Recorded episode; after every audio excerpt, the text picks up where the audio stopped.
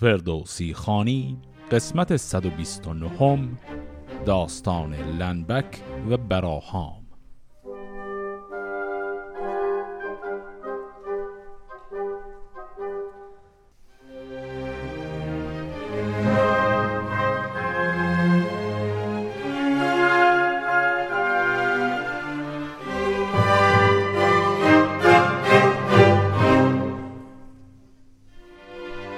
قسمت قبل دیدیم که بهرام گور بالاخره به مقام پادشاهی می‌رسه.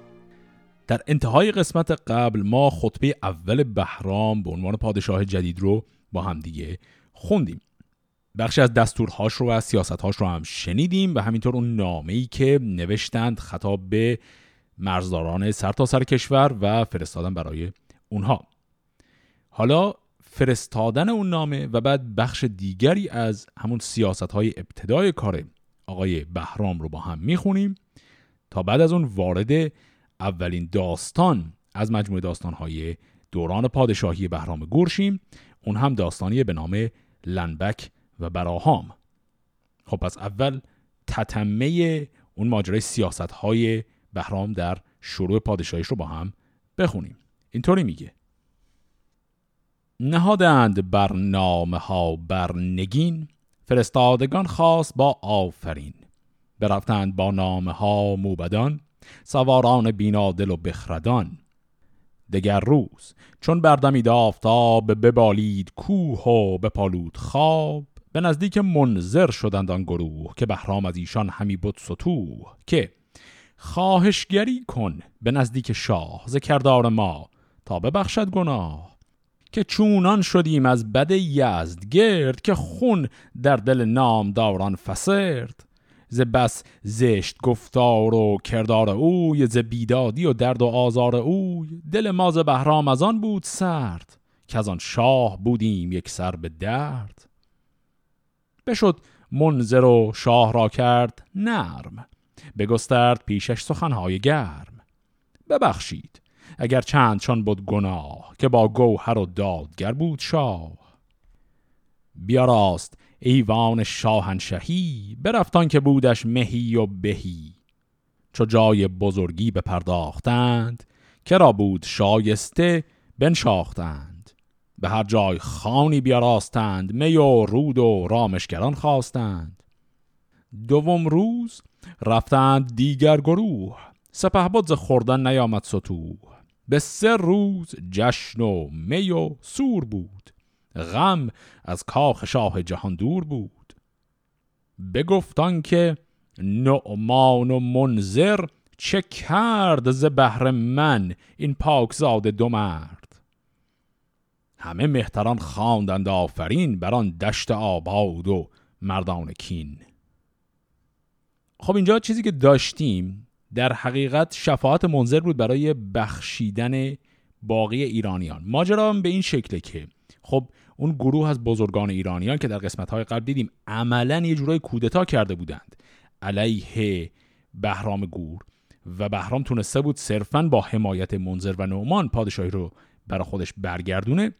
اونها خب الان خیلی نگرانن به خاطر اینکه به هر حال بهرام می‌تونه به جرم خیانت به کشور الان که دیگه پادشاه شده بزنه و همه رو تارمار کنه. و برای شفاعتگری اینا اومدن پیش منظر و همون حرفی رو که در قسمت قبلی شنیدیم رو باز تکرار می‌کنن. اینکه میگن ما نمی‌دونستیم بهرام چجور آدمیه که. ما فکر می‌کردیم اینم یک کسی شبیه باباش.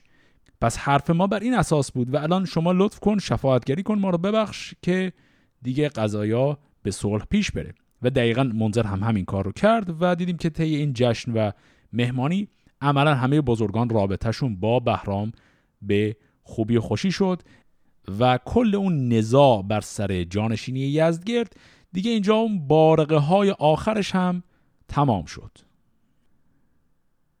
و آن پس در گنج بکشاد شاه به دینار و دیبا یا راستگاه.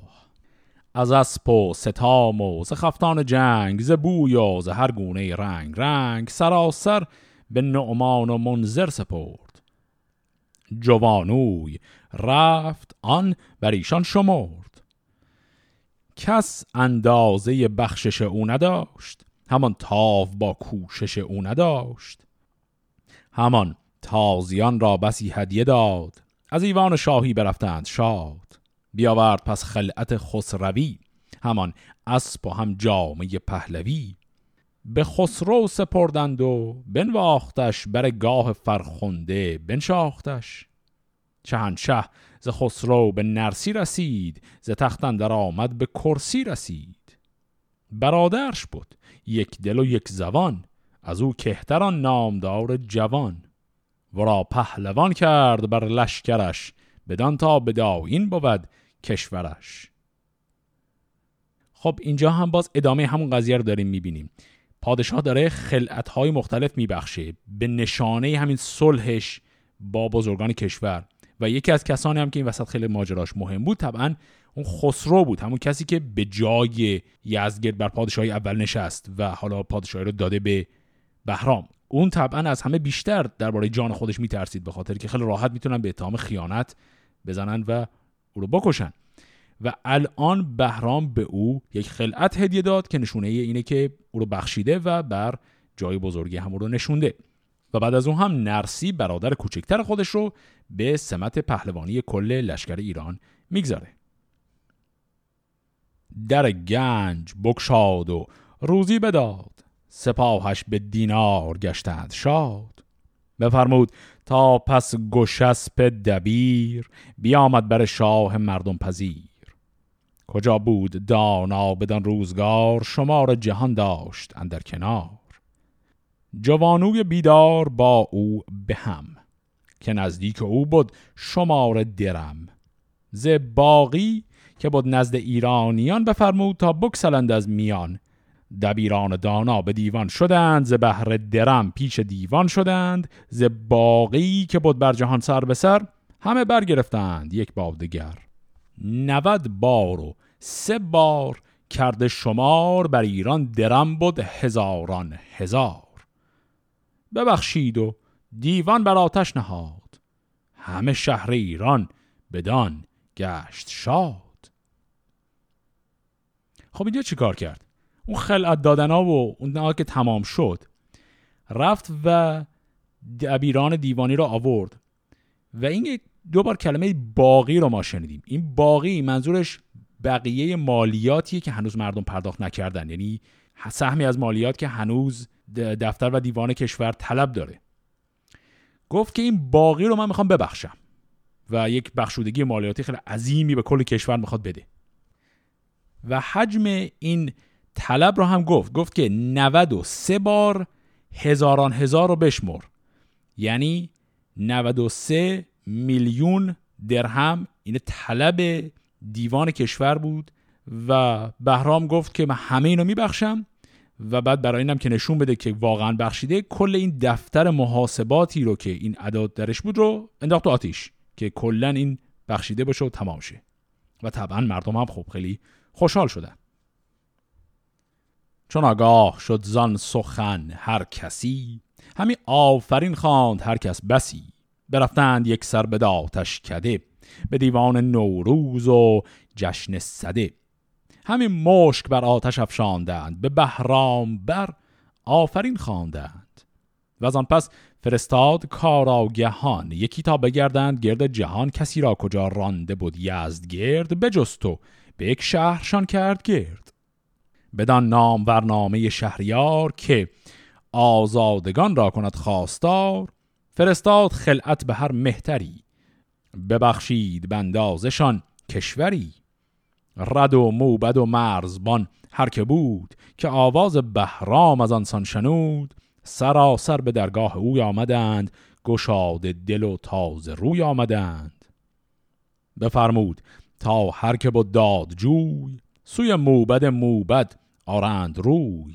چو فرمانش آمد زهر در به جای منادیگری کرد بر درب پای که ای زیر دستان بیدار شاه! ز غم دور باشید و دور از گناه. و از آن پس بر آن کس کنید آفرین که از داد آباد دارد زمین. زگیتی به یزدان پناهید و بس که دارند اوی است و فریاد رس.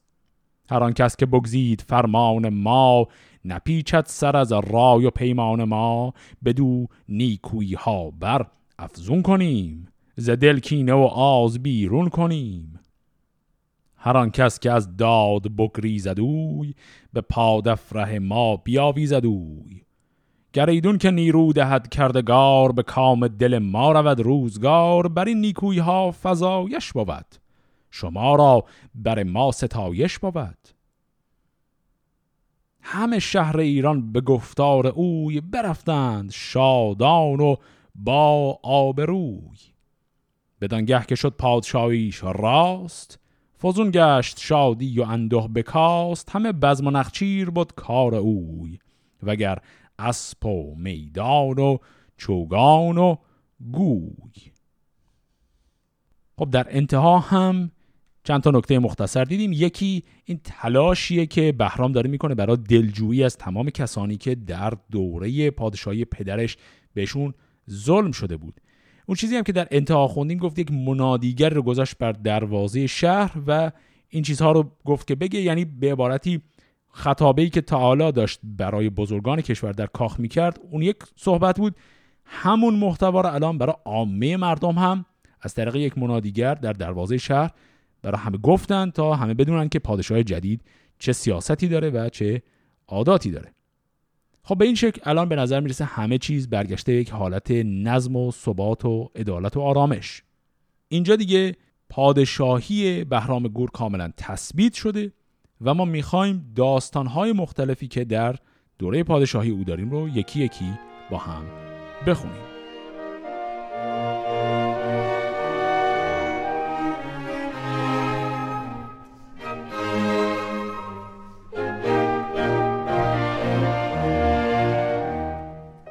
چنان بود که روزی به نخچیر شیر همی رفت با چند گرد دلیر. بشد پیرمردی عصایی به دست بدو گفت که ای شاه یزدان پرست براهام زفت است با سیم و زر جهودی فریبندهی بدگوهر به دازادگی لنبک آبکش به دارایش خان و گفتار خش. بپرسید از آن مهتران که این کیند ز گفتار این پیرسر بر چیند چون این گفت با او یکی پارسا که ای نامور با گوهر پادشاه سقایی است این لنبک آبکش. جوان مرد با خان و گفتار خش. به یک نیم روز آب دارد نگاه دگر نیمه مهمان بجوید ز راه. نماند به فردا از امروز چیز نخواهد که در خانه باشد به نیز. براهام بی بر جهودی است زفت. کجا زفتی او نشاید نهفت. درم دارد و گنج دینار نیز. همان فرش و دیبا و هر گونه چیز. خب از در همین شروع داستان دو تا شخصیت این داستانی که می‌خوایم بخونیم رو برامون معرفی کردن. بهرام گور یک جای رفته برای شکار معلوم نیست از کجا یک پیرمردی میاد و این دوتا شخصیت رو براش معرفی می‌کنه. و بعد بهرام از اطرافیان می‌پرسه این دوتا آدمی که این پیرمرد گفت اینا کیان اصلا؟ جریانشون چیه؟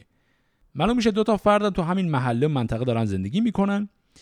اینجا هم داستان با معیارهای امروز ما. یه مقداری کلا میره به سمت گرایش های نژادی خاصی که خب امروز چندان پسندیده نیست. کلا این داستانی که امروز می‌خوایم بخونیم یک ضد یهودیگری یا ضد سامیگری خاصی درش وجود داره که در شاهنامه این مورد البته استثناءه ولی در کل ادبیات قدیم ایران همچه خیلی هم استثناء نیست. پس یکی از این دو شخصیتی که معرفی شد فردیه به نام براهام که یهودی هست ثروتمنده و همونطوری که کلیشه متعارفی که درباره یهودی ها وجود داره اینه که فرد بسیار خصیصی هست. از اون طرف یک فردی هست به نام لنبک که یک آدم کاملا میشه گفت جوان مرده و اخلاقش دقیقا برعکس این آقای براهامه. بسیار گشاده دست و سخاوتمنده و فقیره و شغلش هم آبکشی سقاییه. یعنی شغل خیلی ساعت پایینی داره ولی با همون درآمد پایینش تا جایی که میشه سعی می‌کنه از هر کسی پذیرایی کنه. حالا شاه این پاسخ رو میده. منادیگری را بفرمود شاه که شو بانگ زن پیش بازارگاه که هر کس که از لنبک آب کش خرد آب خوردن نباشد خش. همی بود تا زرد گشت آفتاب. نشست از بر باره زود یاب سوی خانه لنبک آمد چو باد. بزد حلقه بر چوب آواز داد. منم سرکشی گفت. از ایران سپاه. چو شب تیره شد باز ماندم ز شاه. بدین خانه امشب درنگم دهی همه مردمی باشد و فرهی. خب شاه اینجا الان یه کار عجیبی داره می‌کنه. در قسمت قبل عرض کردم بعضی از رفتارها و بعضی از ساختارهای داستانهای آقای بهرام گور یه شباهت های مختصری با داستانهای اسکندر داره. یکیش اینه که بهرام گور خیلی علاقه داره که لباس مبدل بپوشه یا هویت مبدل برای خودش بسازه و بعد بره خودش وارد یک ماجراهایی بکنه. الان یه مثالش اینجا داریم می‌بینیم. بهش خبر دادن که دو تا فرد هستن لنبک و براهام و این مشخصاتشونه. ایشون می‌خواد بره و این دوتا رو آزمایش کنه. می‌خواد ببینه یعنی کیان. و اول یک منادیگری رو گذاشت که به همه مردم بگه از این آقای لنبک آب نخرید. و بعد خودش رو در قالب یک سرباز یا سردار ایرانی که از لشکر دور افتاده و بی کس و کار و بی خانمان او افتاده میره در خانه لنبک و میگه که به من پناه میدی امشب؟ ببود شاد لنبک. از آواز اوی و از آن چرب گفتار دمساز اوی. بدو گفت زودن درای ای سوار که خوشنود بادا ز تو شهریار. اگر با تو ده تن بودی به بودی همان یک به یک بر سرم مه بودی فرود آمد از اسب بهرام شاه همی داشت آن باره لمبک نگاه. بمالید شادان به چیزی تنش یکی رشته بنهاد بر گردنش. چو بنشست بهرام لمبک دوید یکی مهره شطرنج پیش آورید. یکی چاره ساخت از خوردنی بیاورد هر گونه آوردنی. به بهرام گفت ای گران مای مرد بنه مهره بازی از بهر خرد. بریدان که لنبک بدو داد شاه به بنچید و بنهاد بر پیشگاه. چون نان خورده شد میزبان در زمان بیاورد یک جام می شادمان. شگفت آمد او را از آن جشن اوی و از آن چرب گفتار آن تازه روی. بخفتن شب و بامداد پگاه از آواز او چشم بکشاد شاه. چون این گفت لنبک به بهرام گور که شب بینوا بود همانا به سور. یک امروز مهمان من باش و بس اگر یار خواهی بخوانیم کس. بیاریم چیزی که باید به جا یک امروز با ما به شادی بپای. چون این گفت با آب کش شهریار که امروز چندان نداریم کار. بشد لنبک و مشک چندی کشید خریدار آبش نیامد پدید. غمی گشت و پیراهنش برکشید. یکی آبکش را به بر کشید که دستار بودیش در زیر مشک. به بازار شد گوشت آورد و کشک. به دندام کالوشهی برنهاد و از آن رنج مهمان همی کرد یاد. خب کل این رو یه مروری بکنیم. پس شب آقای بهرام رفت خونه این بابا. این آقا یک پذیرایی خیلی اساسی کرد. اول مهره شطرنج آورد که مهمان خودش رو مشغول کنه به بازی کردن و اینها. بعد شام براش آورد بعد هم می براش آورد و از این همه پذیرایی خیلی خوب بهرام بسیار خوشحال شد. فرداش رسید آقای لنبک عالم تعارف کرد گفت که به هر حال دیشب اصلا بهت خوش نگذشت عیبی نداره امروز رو بمون پیش ما حتما من سعی می‌کنم به هر حال بهت خوش بگذره و الاخر و بهرام هم خب چون کل قصدش اینه که اینو آزمایش کنه موند.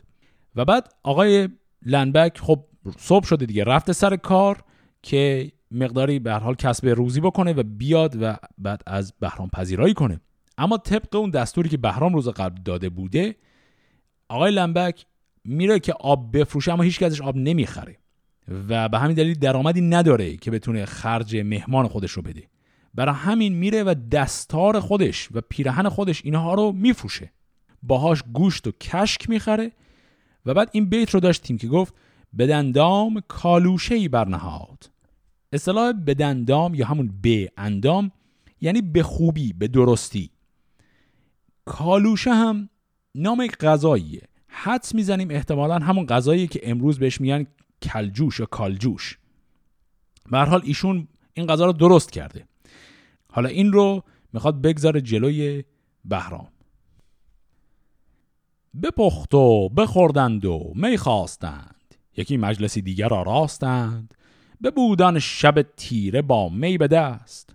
همان لنبک آبکش می پرست. چو شب روز شد نیز لنبک برفت. بیامد به نزدیک بهرام و تفت. بدو گفت روز سیوم شاد باش ز رنج و غم و کوشش آزاد باش. بزن دست با من یک امروز نیست چنان دان که بخشیدیم زر و چیز. بدو گفت بهرام که این خود مباد که روز سه دیگر نباشیم شاد. بر او آبکش آفرین کرد و گفت که بیدار دل باش و با بخت جفت. به بازار شد مشک و آلت ببرد گروگان به پرمای مردی سپرد. خریدان چه بایست و آمد دمان به نزدیک بهرام شد شادمان. بدو گفت یاریده اندر خورش که مرد از خورش ها کند پرورش. از او بستدان گوشت بهرام زود برید و بر آتش خورش ها فزود چون نان خورده شد می گرفتند و جام نخست از شهنشاه بردند نام. چون می خورده شد خواب را جای کرد به بالین او شمع بر پای کرد. پس دیدیم که روز دوم هم به اون شکل گذشت غذا رو همون کالوشه رو بهش داد و خورد. و فرداش دوباره آقای لنبک داره تعارف و التماس می‌کنه که یه روز دیگه هم مهمان من بمون. بهرام این تعارف رو با تعارف جواب میده ولی در نهایت راضی میشه که بمونه. و این دفعه وقتی آقای لنبک میره به بازار دیگه خب دستار و پیرنی هم نداره که بفروشه میره و اون مشک خودش رو می‌ذاره به گرو. و یک پولی از این طریق میاره با این پول میره و گوشت می‌خره. و اینجا هم خیلی جالبه که به خود بهرام گفت که یه کمکی به من بکن برای غذا درست کردن. و بعد بهرام اومد بغل دستش تو آشپزخونه با هم دیگه این غذا رو درست کردن و خوردند و این شب رو هم با هم گذروندن. حالا می‌خوام بریم سراغ روز چهارم. به روز چهارم چو بفروخت هور شد از خواب بیدار. بهرام گور بشد میزبان گفت که نامدار ببودی بدین خانه تنگ و تار بدین خانه اندر تناسان نی گر از شاه ایران حراسان نی. دو هفته بدین خانه بینوا بباشی گر آید دلت را هوا. پس روز بعدی هم دوباره آقای لنبک داره تعارف می‌کنه. این دفعه میگه آقا کلا بیا دو هفته اینجا مهمان من باش. اینجا هم که گفت که گر از شاه ایران حراسان نی دلیل اینکه داره میگه از شاه حراسان نیستی اینه که بهرام خودش رو به عنوان یکی از سرداران سپاه معرفی کرده بود دیگه.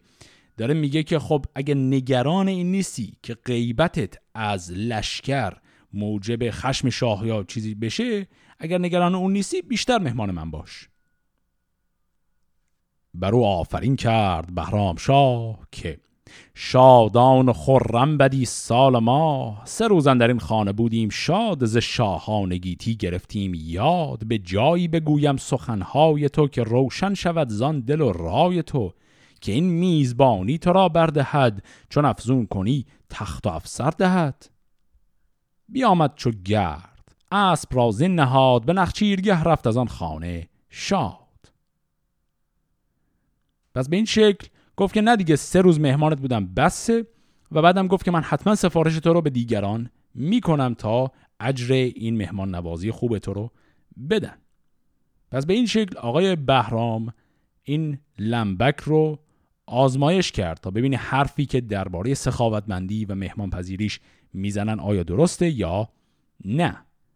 حالا می‌خواد عین این آزمایش رو با اون فرد دیگه یعنی براهام بکنه.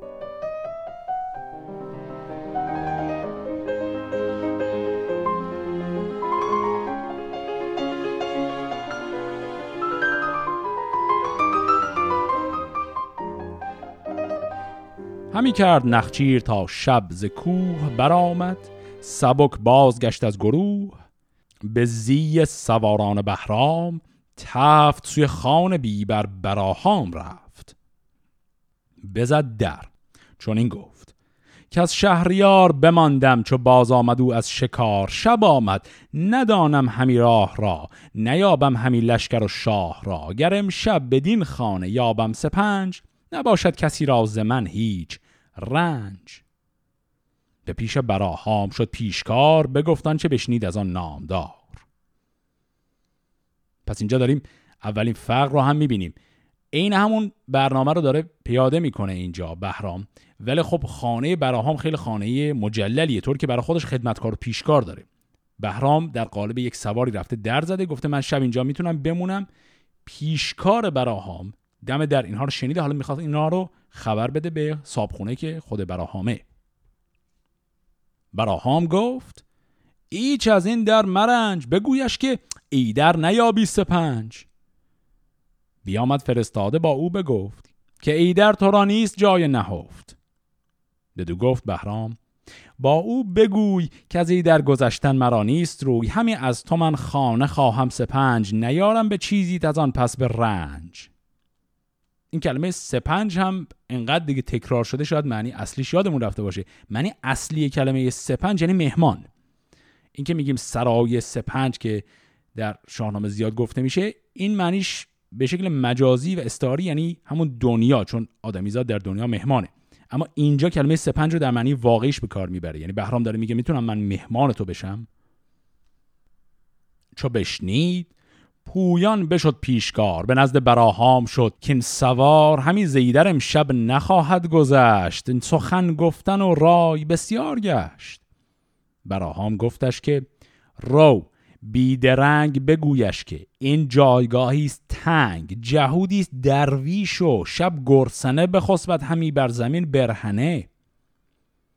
بگفتند و بهرام گفت ارس پنج نیابم بدین خانکایت رنج بدین در بخسبم. نخواهم سرای ندارم به چیزی دگر نیز رای. براهام گفت ای نبرد سوار همین رنجه داری مرا خارخار بخسبی و چیزت بدزدد کسی. از آن در مرا رنجه داری بسی به خاننده رای ارجهان تنگ شد همه کار بی برگ و بی رنگ شد. به پیمان که چیزی نخواهی ز من ندارم به مرگ آب چین و کفن. هم اسب تو را برنشست تو را خورش باید این زیر دست تو را. گر این اسب سرگین و آب افکند و گر خشت این خانه را بشکند به شبگیر سرگینش بیرون کنی بروبی و خاکش به هامون کنی.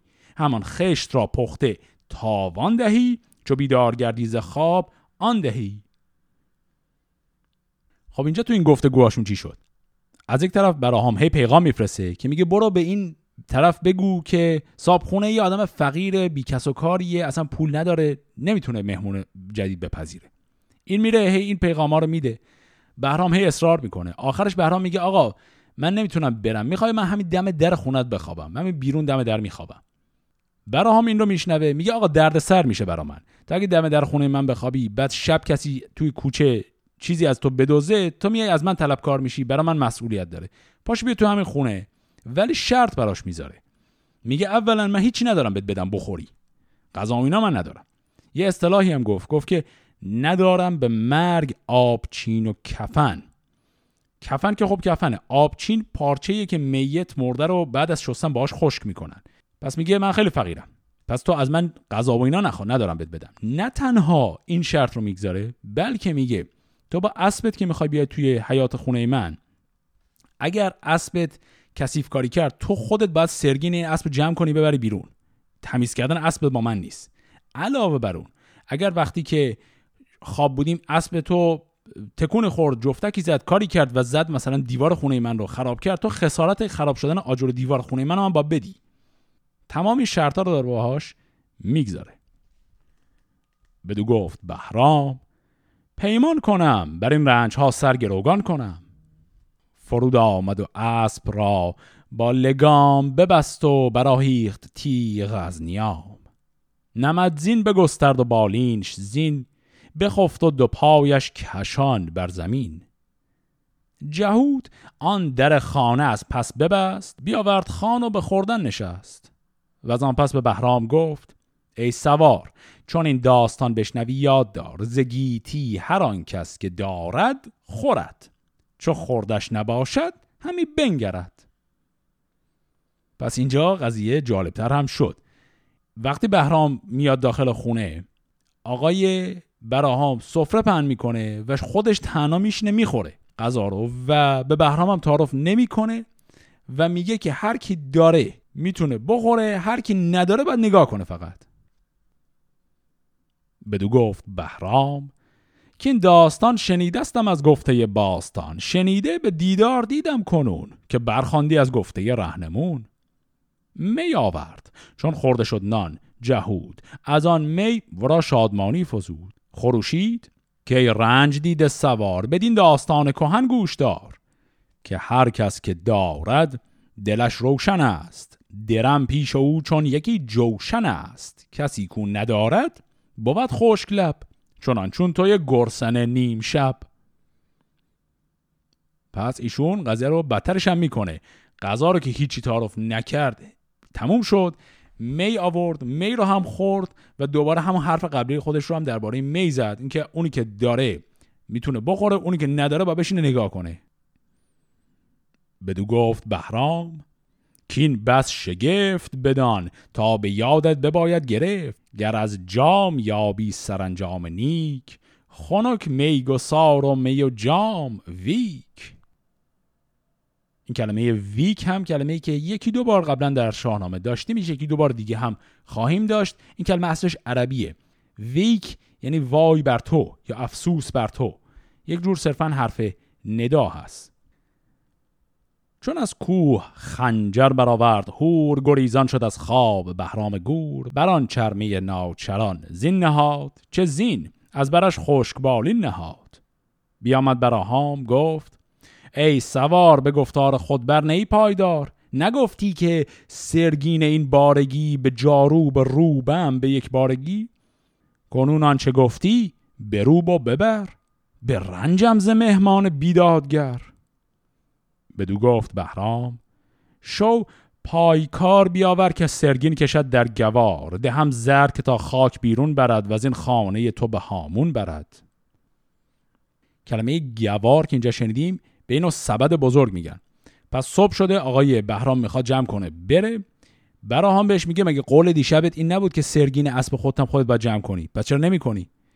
بهرام میگه خب تو خدمتکارتو بیار من بهش پول میدم که برام جمع کنه. جوابی که براهام میده اینه. بدو گفت من کس ندارم که خاک بروبد برد ریزدن در مقاک تو پیمان که کردی به کجی مبر نباید که خانمت بیدادگر. چو بشنید بهرام از او این سخون یکی تازه اندیشه افکند بن. یکی خوب دستار بودش حریر به موزندرون پرز مشک و عبیر. برون کرد و سرگین بدو کرد پاک بیانداخت با خاک اندر مقاک براهام را گفت که ای پارسا گر آزادیم بشنود پادشاه تو را از این جهان بینیازی دهد بر این مهتران سرفرازی دهد. خب پس آقای بهرام ورداشت و یک دستار خیلی همچین با کیفیت که توی چکمش بود رو از چکمه در آورد و با اون این سرگین اصر رو پاک کرد و برد و ریخ بیرون. و بعد هم به براهام عین اون حرفی رو زد که در انتهای مهمانیش با لنبک گفت.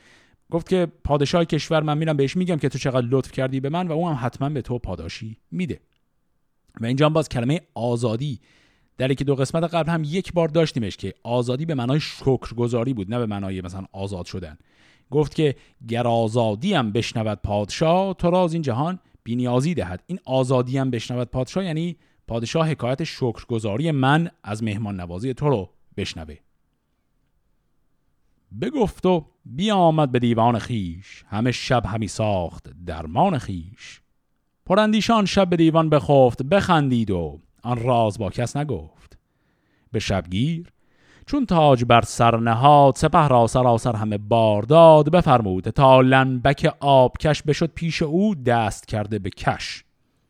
ببردند پویان براهام را جهود بدندیش بدرام را. پس الان برگشته در تخت پادشاهیش در مقام واقعی خودش به عنوان پادشاه و هم لنبک و هم براهام رو می‌خواد که بیان به دربار. چو در بارگه رفت بنشاندند یکی پاک دل مرد را خواندند. بدو گفت رو بارگیران ببر نگر تا نباشی جز از دادگر. به خانه براهام شو با گوار نگر. تا چه بینی نهاده بیار بشد پاک دل تا به خانه جهود. همه خانه دیبا و دینار بود. ز پوشیدنی همز گستردنی از افکندنی یا پراکندنی. یکی کاروان خانه در در سرای نبود کاله را بر زمین نیز جای. ز در و ز یاقوت و هر گوهری کهن بدری بر سرش افسری. کلمه کاله هم اینجا داشتیم. کاله یعنی همون کالا. پس آقای بهرام یه کسی رو معمور می‌کنه. میگه برید با سبد ها و زنبیل ها برید در خانه این آقای براهام و اموالش رو بردارید بیارید. اینا میرن می‌بینن به قد یک انبار بزرگی همجوری فقط کالاهای گرانبها تو خونش از انقدر زیاده که اصلا جانیست همه رو هم تلمبار کرده. ندانست موبد مران را شمار. شطور خواست از دشت جهرم هزار. همه بار کردند و دیگر بماند. همی شاد دل کاروان را براند. پس به اندازه بار هزار تا شطور توی خونه این آقا فقط اموال گرانبها بود که تازه باز یه مقدار دیگه هم موند. یعنی اینا به اندازه هزار تا بار شطور رو میارن بقیهش رو دیگه می‌ذارن بمونه. چو بانگ درای آمد از بارگاه بشد مرد بینا بگفتیم به شاه که گوهر فزون زین به گنج تو نیست. همان مانده خروار باشد دویست. پس این هزار تا بار شطور که آوردن هیچ دویست خروار هم مونده که اینا دیگه نتونستن بیارن. بماندن در آن شاه ایران شگفت و زاز دل اندازه ها برگرفت که چندین بورزید مرد جهود چو روزی نبودش ز ورزش چه سود؟ اینجا هم کلمه ورزش مثل ورزش به معنی امروزی ما نیست. ورزش یعنی همون ورزیدن یعنی همون کار کردن. میگه یعنی این آدم چقدر کار کرده که اینقدر درآمد داشته که اینقدر اموال داره. از او صد شتروار زر و درم ز گستردنی ها و از بیش و کم جهاندار شاه آبکش را سپرد. بشد لنبک از راه گنجی ببرد. پس به اندازه 100 تا بار شطور از اموال آقای براهام رو شاه ورداشت و داد به آقای لنبک. و زان پس براهام را خواند و گفت که ای در کمی گشته با خاک جفت چه گویی که پیغمبرت چند زیست چه بایست چندین ز بیشی گریست؟ سوار آمد و گفت با من سخن از آن داستانهای گشته کهن که هر کس که دارد فزونی خورد کسی کو ندارد همی پژمرد. کنون دست یازان به خوردن بکش ببین زین سپس خوردن آب کش. خب این حرف هایی که آقای بهرام به براهام زد چند تا نکته جالب داشت. داره طبعا او رو تقبیح و تنبیه می‌کنه. کلیت حرفش که واضحه. اما اول یک ارجای داد به پیغمبر. منظورش همون پیغمبر یهودیه. منظورش همون حضرت موسی. داره میگه که اگر پیغمبر شما به اون شکل زندگی نکرد تو چرا داری اینجوری زندگی می‌کنی؟ بعد از اون گفت که سوار آمد و گفت با من سخن. اینجا ما می‌فهمیم که بهرام که هویت خودش عوض کرده بود و در قالب یک سواری رفته بود الان اینجا هویت واقعی خودش رو لون نداده. الان داره ادامه همون داستان رو بازی می‌کنه. میگه یک سواری اومد به من گفت که خواسته مهمان خانه تو بشه و تو جوری باش رفتار کردی؟ یعنی بهرام به هیچ عنوان نگفت که من خودم همون سواره بودم. نکته دیگر هم ارجا داره میده به همون حرفی که آقای براها موقع غذا خوردن شب قبلش زده بود. براهام خودش غذا می‌خورد.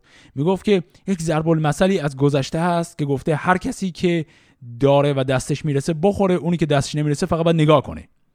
الان داره همون ضرب المثل رو می‌گیره تحویل خود براهام میده. میگه الان تو گفت که ببین زین سپس خوردن آبکش. آبکش میشه همون لنبک. میگه حالا غذا خوردن لنبک رو از اموال تو. ببین تو هم دستت نمی‌رسه جاتون عوض کنید. ز سرگین و زربفت دستها رو خشت بسی گفت با سفل مرد کنشت.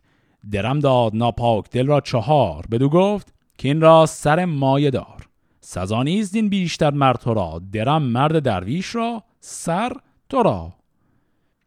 به درزانیان داد. چیزی که بود خروشان همی رفت مرد جهود. به تاراج دادان که در خانه بود که آن را سزا مرد بیگانه بود. خب در این سه چهار بیت آخر هم پایان این داستان رو دیدیم. این اصطلاح سرمایه همون چیزی که ما امروز هم بهش میگیم سرمایه پس اموال آقای براهام رو توقیف که کرد چهار تا درهم بهش داد. گفت اینا باشه سرمایه زندگی تو با اینا زندگی تو بساز برو جلو.